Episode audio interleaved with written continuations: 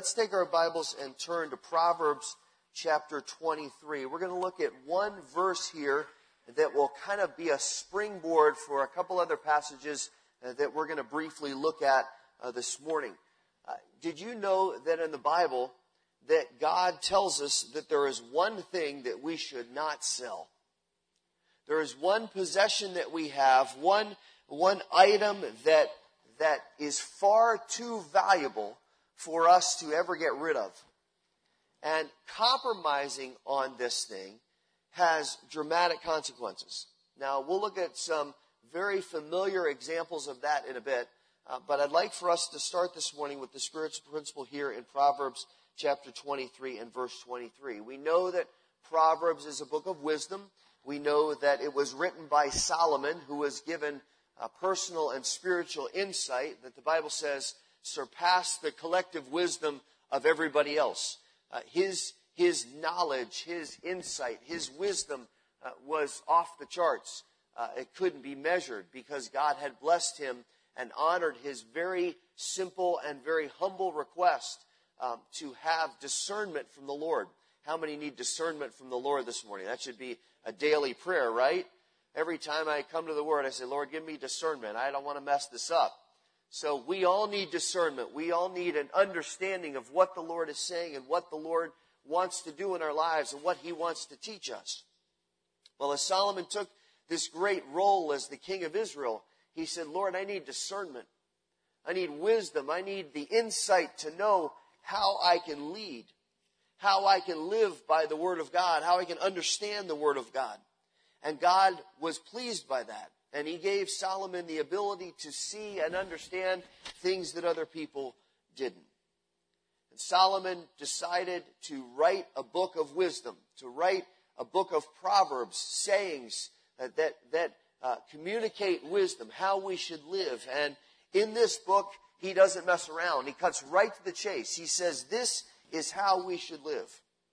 Now, in this particular chapter, chapter 23 of the book of Proverbs, thank you for turning, he's drawing a sharp contrast in the first part of the book between the futile pursuit of wealth and materialism and all that the world values. That's what he establishes. And then he contrasts it to a disciplined life. And he gives warning and encouragement. Don't envy sinners, but fear the Lord always. In other words, don't get caught up in the, in the rigmarole. You remember that word from the 60s? The rigmarole of all the life has, all the, all the junk, all the things that the world says, this is so important. He says, don't mess with that because it's futile. Make sure you're fearing the Lord. Make sure you're disciplined in your pursuits. And we get to chapter 23, verse 23, and that's really the central verse of the chapter. It's really the, the linchpin of the text. And after verse 23, which we'll look at in a minute, he, he goes on to talk about the ways that sin lures us in and how its result is only sorrow and trouble and deep disappointment. This is a powerful chapter of Scripture. I want to encourage you this week. Take some time, read it, study it, tear it apart, divide it into sections. Those of you who took the, the Bible study methods class, you know how to do that, right? It's been a while since you did a chart. Good chapter to chart because you can take it apart and see the themes that are developed as Solomon talks about the futility of man's pursuit. But let's look at this one verse and then we'll turn to a couple of passages. Proverbs chapter 23, verse 23. He says, Buy truth and do not sell it. Get wisdom and instruction and understanding. Now, it's kind of weird to our thinking to to kind of view truth as a commodity that can be bought or sold. But the fact that the Spirit tells us, be very careful how you handle truth. Be very careful what you do with this means that we absolutely can buy or can sell truth. And we have to reorient our perception a little bit because it seems almost a little crass to say, well, we can buy it. We, we always try to steer clear of those things uh, in our faith of saying, well, this is something you can purchase, something you can, you can earn, because we know in past history that, that the enemy wants us to think, well, you can earn your way into heaven. There's no way you can earn your way into heaven. It's only through Jesus Christ. It's only through salvation by putting your faith in His work to, to die, put your sins on the cross, and rise again to defeat them. There's no other way to heaven. So he, we have to be very careful when we say, well, you can buy truth. We need to understand exactly what the Spirit is teaching, teaching us here. And I want you to think this morning in terms of this verse, in terms of an investment. Now, when you invest in something, you declare that it has great value to you because you're committing yourself to it based on its worth. If you had been wise enough, and I wasn't, three years ago, also didn't have the money, but I digress. You had been wise enough three years ago to buy gold, because you looked ahead and you saw some detrimental government policies that were causing the economy to keep going sour, and you're watching the problems in Europe that were kind of rapidly emulating, and, and you kind of looked at what was going on in the world, and you said, you know what? I need to put my investment into something that will not lose value. If you had done that three years ago, you would be greatly rewarded right now. You would have known that gold never loses its value. And this is not a commercial. I'm just trying to give you the spiritual principle, right? Gold never loses its value.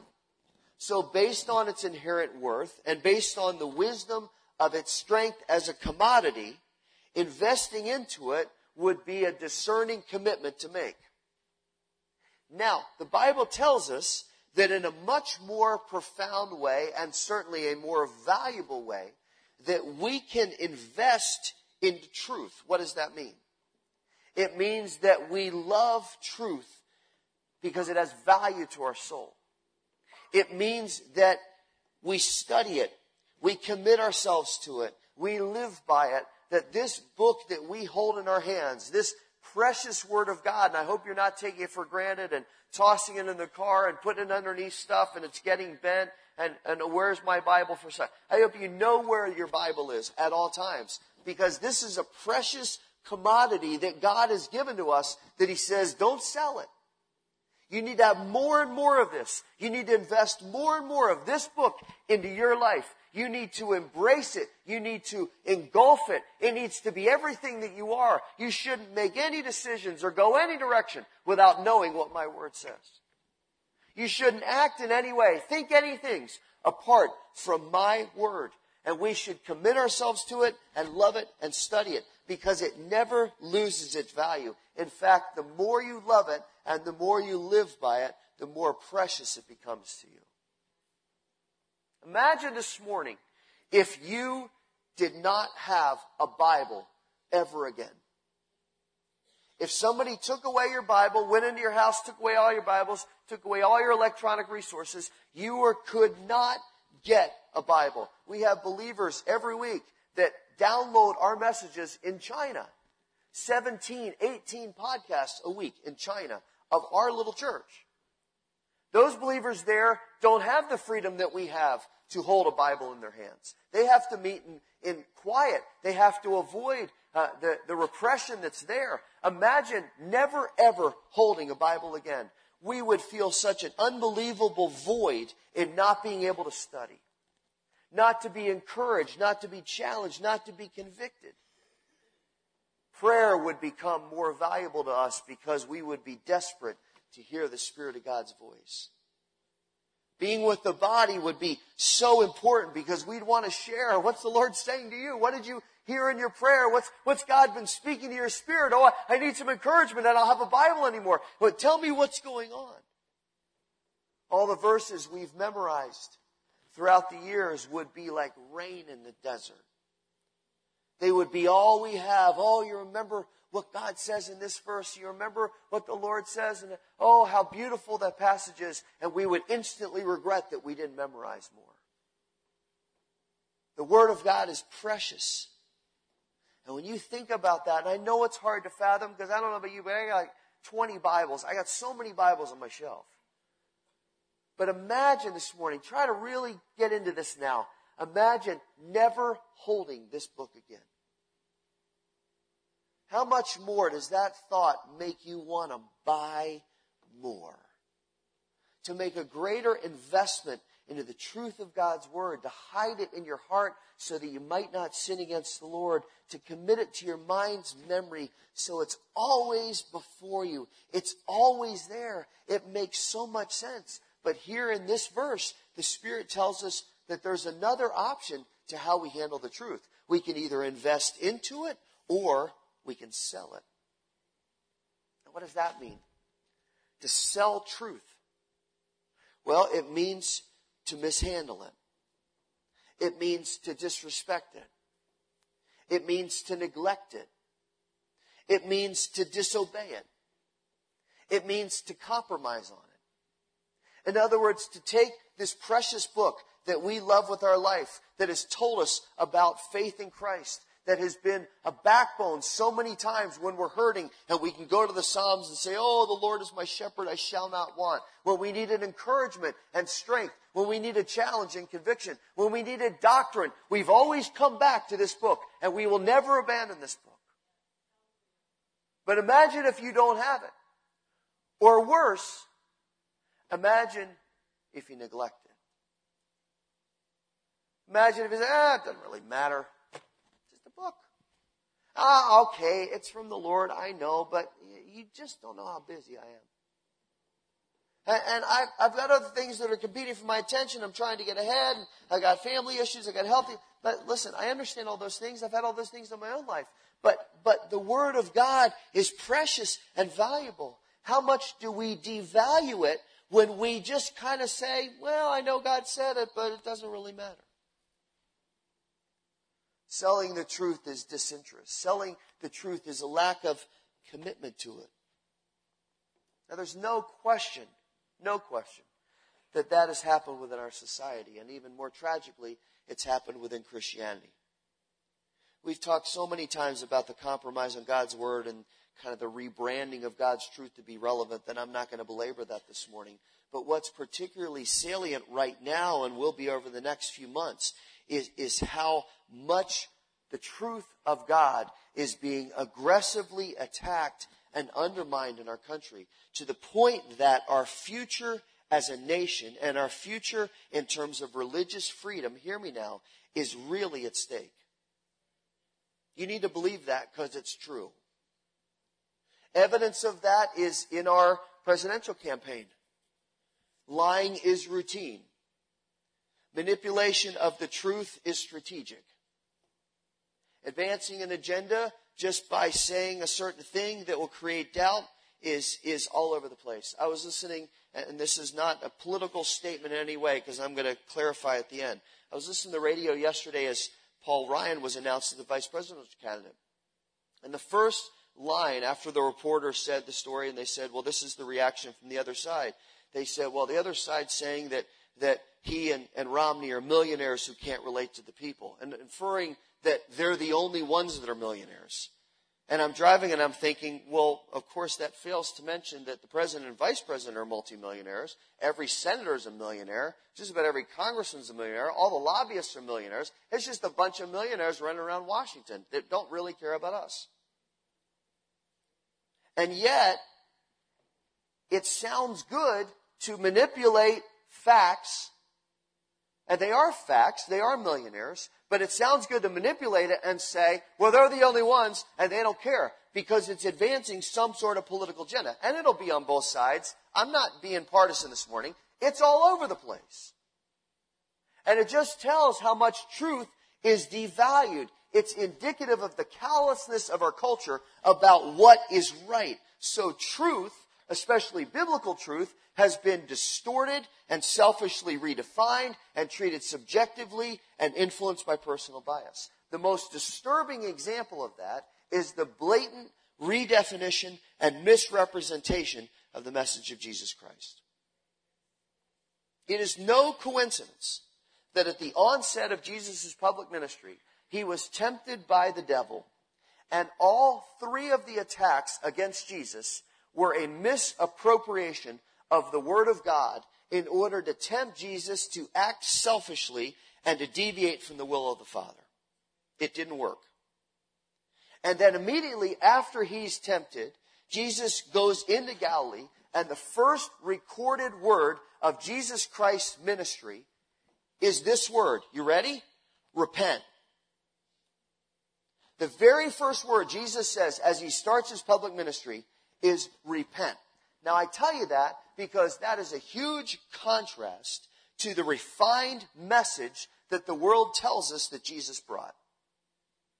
The world says that God is love, so far so good, that he does not really want to hold us accountable, that because he's loving, he tolerates our, our, our failure because, you know, we all kind of mean good and we all are pretty good. And God doesn't really want to restrict how we live because he just wants us to be, tell me, happy. So Jesus' message, first message, repent. The kingdom of God is at hand. In other words, time to do some business. You guys have been monkeying around for thousands of years. You've rejected me. You've gone against my commandments. You've ignored me. I've been gracious to you. I've helped you. And the time's up. It is time now to repent. That message is completely lost. Of course, God loves us. He proved it by sending Christ. But Jesus' message was turn from sin. Confess your sin. Deny yourself. Trust in me alone and live in holiness. How often do we hear that message about Jesus? See, the truth has been sold. Now, there are many examples in the Bible of people who compromise truth, but this morning I want to just, in the next few minutes, look briefly at three. And the reason their lives apply to us and can teach us is because each instance, each person had an advantage from the Lord that pertains to anybody's situation. Anybody in this room can relate to one of the three. So let's take our Bibles. Turn to 1 Samuel chapter 28. Let's start with Saul. King Saul. We'll take a couple minutes in each one and we'll pray. Saul was the first king of Israel, but he wasn't God's choice. He wasn't God's choice because God was supposed to be Israel's king. God says this is a theocracy. I'm going to be your king. Israel said, well, that's wonderful, but we don't really want that. We want a guy. So they say, we want a human king. And Saul, their choice, because he was popular and good looking and tall, really didn't have a heart for the Lord. But the truth that Saul has as he begins his reign as king, the truth that he has is that even despite those two negatives, the Lord was still gracious to him. The Lord still gave him opportunity. The Lord was still willing to help him and to lead him. He was not Saul, uh, God's choice. God didn't want a human king. He wanted to be king. The people rebelled. They chose the wrong guy. But God still said, that's fine. I will help you and I will bless you and I will anoint you, and my spirit will be with you as long as you seek me, and as long as you lead the people spiritually and don't rebel against the Lord. Now, there's nothing to suggest that despite God's disappointment and despite Saul's shallowness, that he still couldn't have been one of the greatest kings that Israel ever had. In fact, in the chapter uh, that we're going to read, we won't read all of it, just a couple of verses. When, when Saul falters, Actually, it's back, excuse me, I'm sorry, about chapter 23. When Saul first falters, Samuel said, Your kingdom could have been forever. So God didn't shortchange Saul. He didn't say, Well, I'm really going to give all the benefits to David, but I don't like you, so I'm not going to give you advantage. He did not want Saul to be king, but he said, I will still work in your life, and I will still make your kingdom eternal as long as you do what I say. Saul didn't want to do that. God's anointing and favor was undeserved because God's grace is always undeserved. But Saul had the opening to buy truth and remain in the center of God's will and God's blessing. The problem was Saul didn't have a real great interest in doing that. He was more interested in the praise of the people than the presence of God. At the very start of his reign, he acts foolishly. He shows great disregard for God's teaching and God's values. And in his first act as king, I mean, he's anointed as king, everything happens, and in his first official act as king, he, he burns the burnt offering, which was a huge no-no. And it's so wrong that Samuel comes to him. I mean, we're talking a month or two into a 42 year reign. In the first month, Samuel comes to him and says, That's it, your reign's over. You blew it. God gave you very specific guidelines of what you should do, but you don't have a heart for the Lord, and God is going to take away your kingdom. It could have been eternal, but it's not. Saul never repents of that. He continues to do one stupid thing after another. He recklessly defies the Lord. He, he moves further and further into self-destructive behavior. And eventually, doesn't take long for God to say to Samuel, anoint David as king. And for years, Saul continues to function as king while David's waiting in the wings. That's how drastic it was. And once David's anointed and Saul gets wind of it, it only gets worse. He gets filled with fear and jealousy and he chronically pursues David to try to kill him and he steadfastly refuses to seek the Lord. He doesn't listen to the Lord. He doesn't listen to the prophets. And finally, long introduction, he hits rock bottom. Chapter 28, start reading in verse 3. Now Samuel was dead and all Israel lamented him and buried him in Ramah, his own city. And Saul had removed from the land those who were mediums and spiritists. In other words, those were, the, those were demonic people. Those were people that were, that were trying to consult spirits. He removed them when he was living right. So the Philistines gathered together, verse 4, and came and camped in Shunem. And Saul gathered all Israel together, and they camped in Gilboa. When Saul saw the camp of the Philistines, he was afraid, and his heart trembled greatly. When he inquired of the Lord, the Lord didn't answer him, either by dreams or by Urim or by the prophets. Then Saul said to his servants, Seek for me a woman who is a medium, that I may go to her and inquire of her. And his servant said, Behold, there's a woman who is a medium at Endor. Now, this is a problem in a desperate attempt to retain power and control and popularity, we've seen this in our own country, Saul sells the truth and he aligns himself away from the Lord and with the enemy. Notice back in verse 5 his abject fear. Why does he have fear? Because he has no spiritual confidence whatsoever. The Lord has removed himself from Saul because Saul loved himself more than he loved God. So you say, well, at least he goes in verse 6 and he consults God. The problem was he hadn't done that for a long time, and he should have known at this point that God wasn't listening anymore. So many reasons why God wasn't listening, but especially because the only reason Saul is asking the Lord for help at this point is because he's scared about his situation. And when God doesn't answer, how many know you need to persevere in prayer if you're not hearing God answer the first time? He prays, Oh Lord, I need some help now. Come on. Uh, I haven't been talking to you for years, but I, I got a situation with Philistines, so I'm going to need some help. And God says, nah.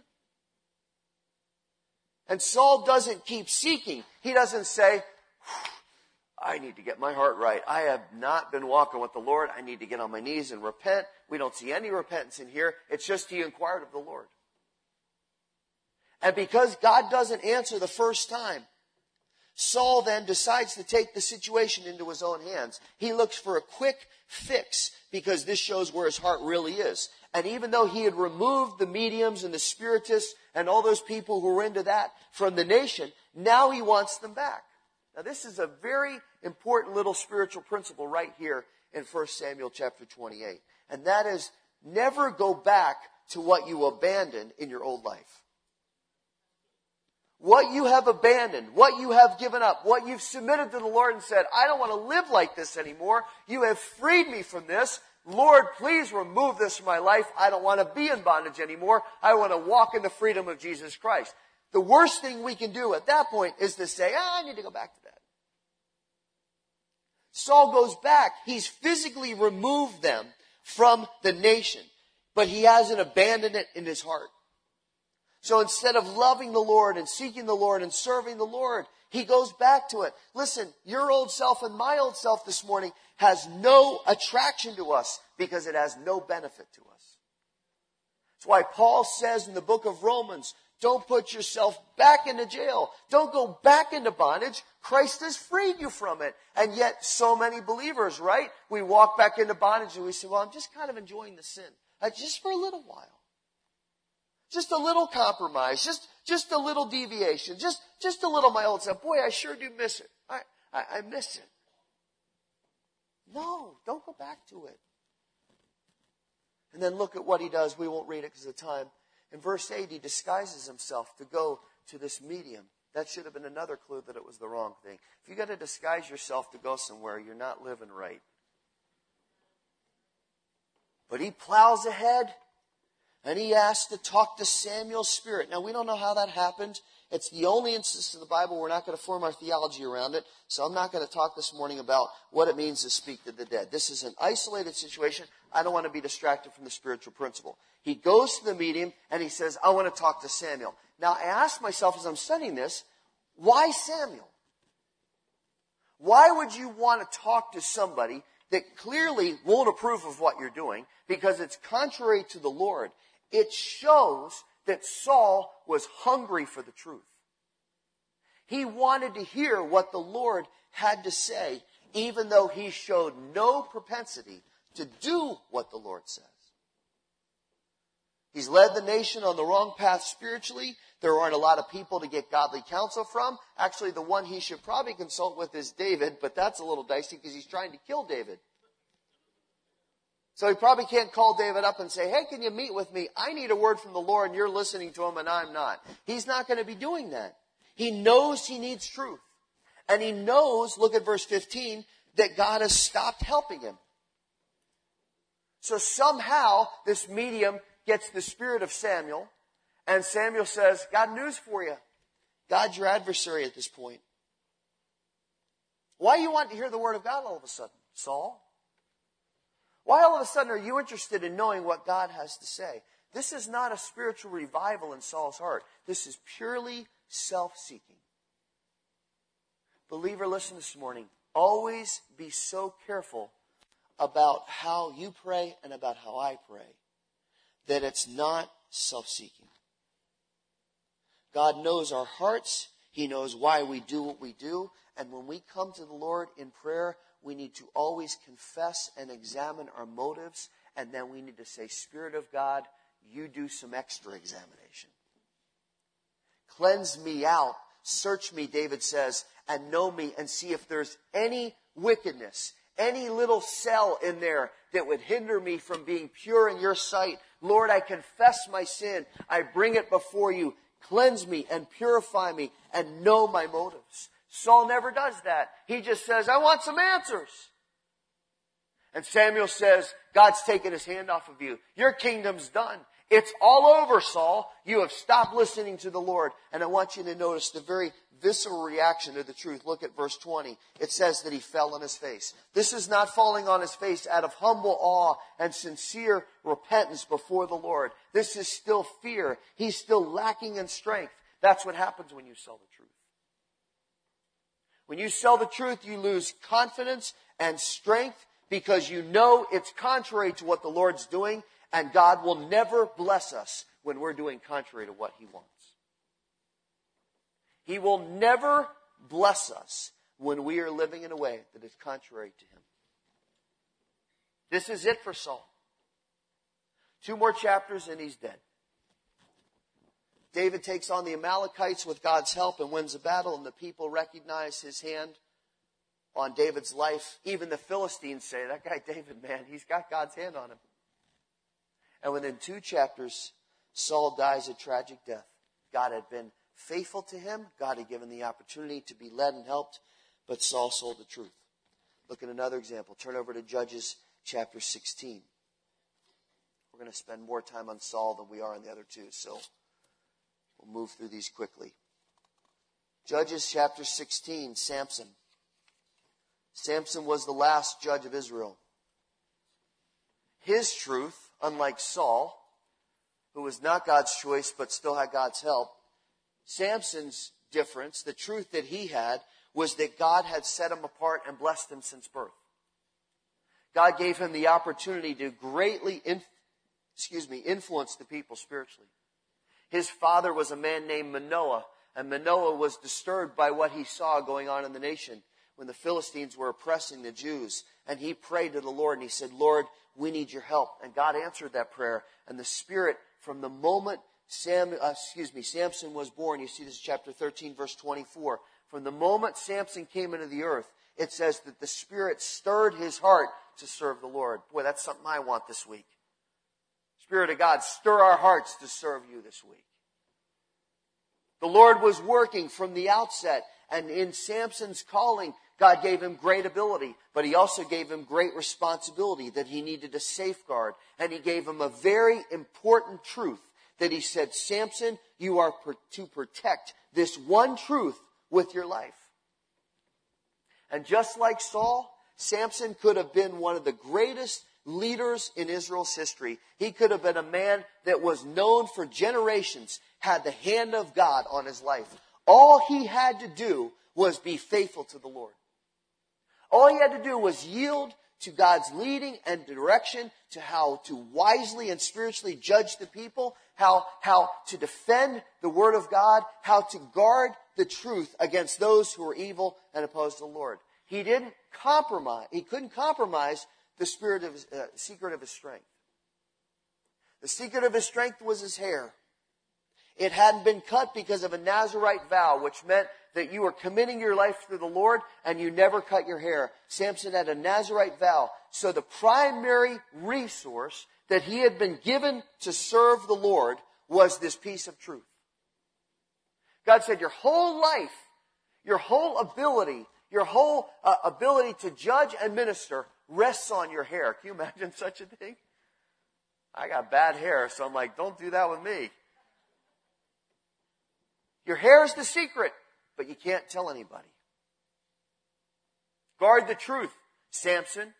Buy the truth now. Don't, don't sell it. You're going to have people that are constantly going after you. We see that all throughout the passage. But Samson, this is the secret to my help and my blessing. We know the story well, but look at a couple verses here in um, Judges chapter 16, start in verse 15. Then Delilah said to Samson, How can you say I love you? Oh, can you just hear the violins? How could you say I love you when your heart's not with me? What a manipulation that was. You've deceived me these three times and have not told me where your great strength is. It came about while she pressed him daily with her words and urged him that his soul was annoyed to death. So he told her all that was in his heart and said to her, Razors never come on my head, for I've been a Nazarite to God from my mother's womb. If I am shaved, then my strength will leave me, and I'll become weak and be like any other man. Delilah saw that he had told her all that was in his heart. Samson had the look, he had the power, he had the respect, he had the ability, he had the position, he had the advantage over everybody else. But the biggest strength that he had was not his long hair, it was the help and blessing of the Lord. He squandered that. He sold the truth, voluntarily compromising it for personal pleasure. That's danger number one. Selling the truth for personal pleasure. Number two is selling it to be clever in man's sight. He allows his heart to be swayed by this woman. He doesn't take the time to say to himself, wait a second she doesn't really love me. She's not committing herself to me. She's only trying to trick me. One time she tries to trick him, he plays with her. Second time she tries to trick him, he plays with her. Third time she tries to trick him, he plays with her. Don't you think a light bulb would have come off at that point and said, eh, I see a pattern here. Three times she's tried to deceive me and find out the secret of this truth that God says I can't sell. Maybe I should say to myself that she doesn't have my best interests in mind. But Samson has no perspective because his heart has been swayed. He doesn't understand. Three times she lied. Three times she tried to ambush me with the Philistines. God has given me insight to know that she's a snake. I better get away from her because she's going to try again. I can't trust her. But Samson wasn't buying truth. He was selling it. He was surrounding himself with people who are messing with his mind, and he was playing with fire. And when we play with fire, we get worn down by temptation until it devastates us. Let me ask you this morning is that you?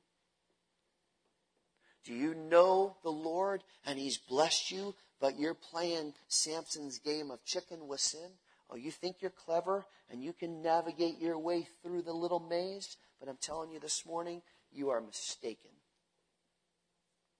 You're mistaken.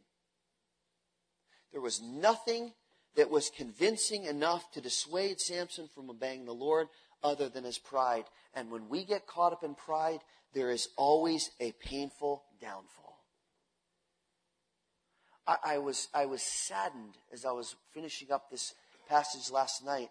I was saddened by, by the pitiful picture of Samson laying asleep in Delilah's lap and the men coming and cutting his hair and then taking him and gouging his eyes out and putting him in chains and taking him to Gaza and standing him in the public square for people to laugh and mock at him.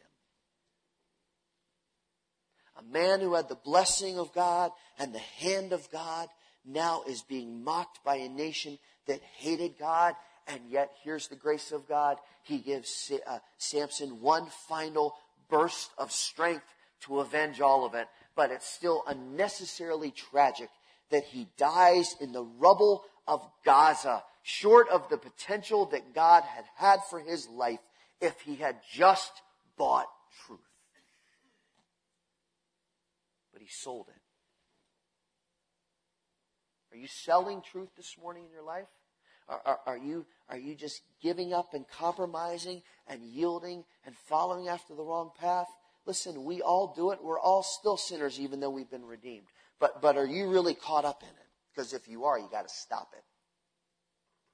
And then let me quickly show you a third man who sold the truth.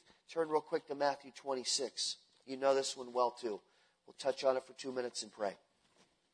This one's as close to the Lord as you can get. Saul didn't have really the approval of God, but God helped him anyway. Samson had the calling of the Lord, and God helped him anyway. Now we have a third person. We have Judas. Judas had an advantage that Saul and Samson never had. His truth was that he was in the inner circle with Jesus, chosen to be a disciple, trusted to handle the finances for the group. He could never say, nobody respects me and nobody gives me any authority and nobody thinks that I need an opportunity. He had every opportunity. He heard every single word that Jesus Christ said. He saw every miracle. It was an amazing privilege that he had to be there right in the center of it. Look at what happens.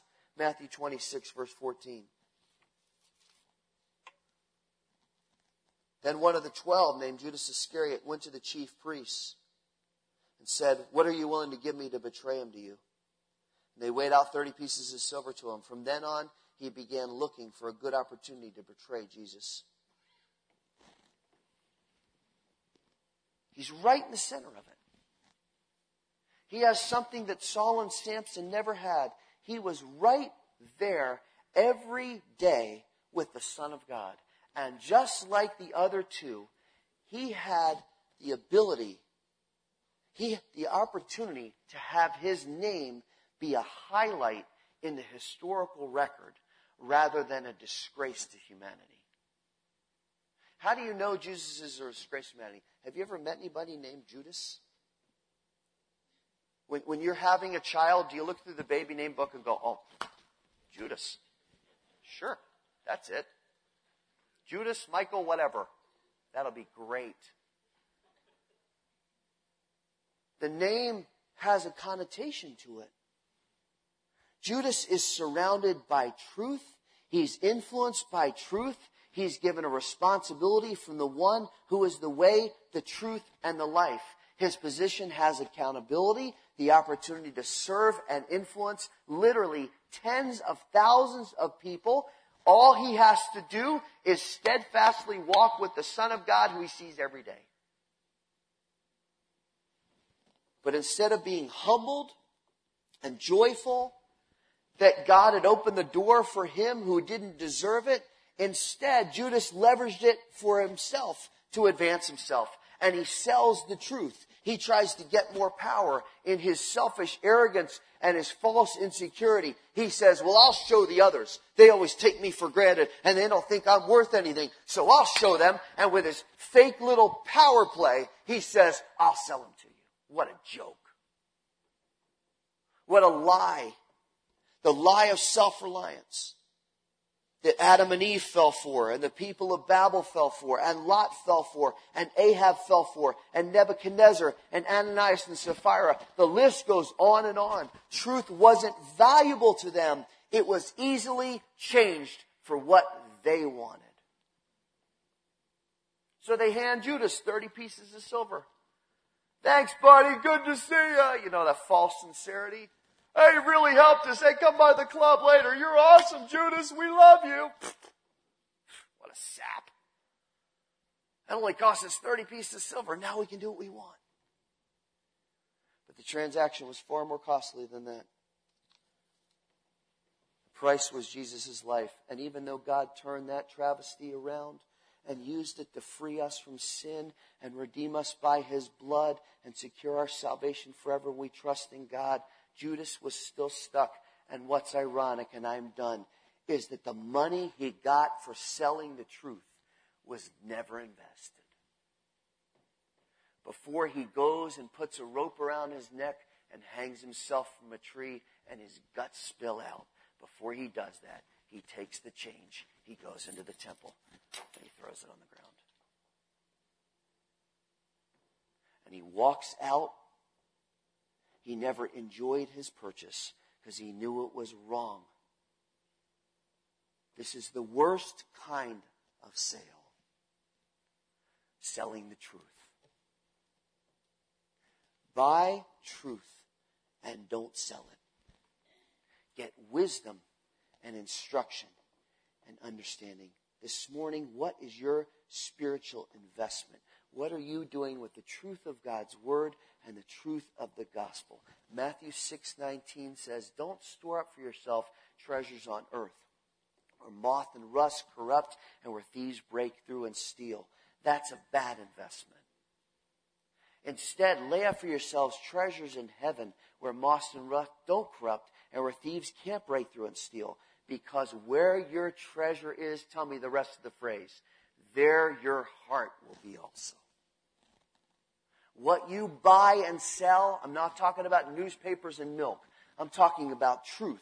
What you buy and sell, what you protect in your heart and mind as a valuable commodity will tell everybody, and especially the Lord, that's where their heart is. So are you making aggressive investments into the spiritual account? Or are you just putting all your stock into what will draw away from him? Buy truth. Don't sell it. How wisely are you investing this morning? Let's pray.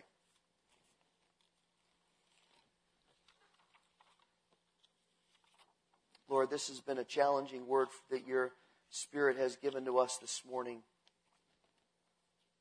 And I pray for every single person here, including myself, especially myself,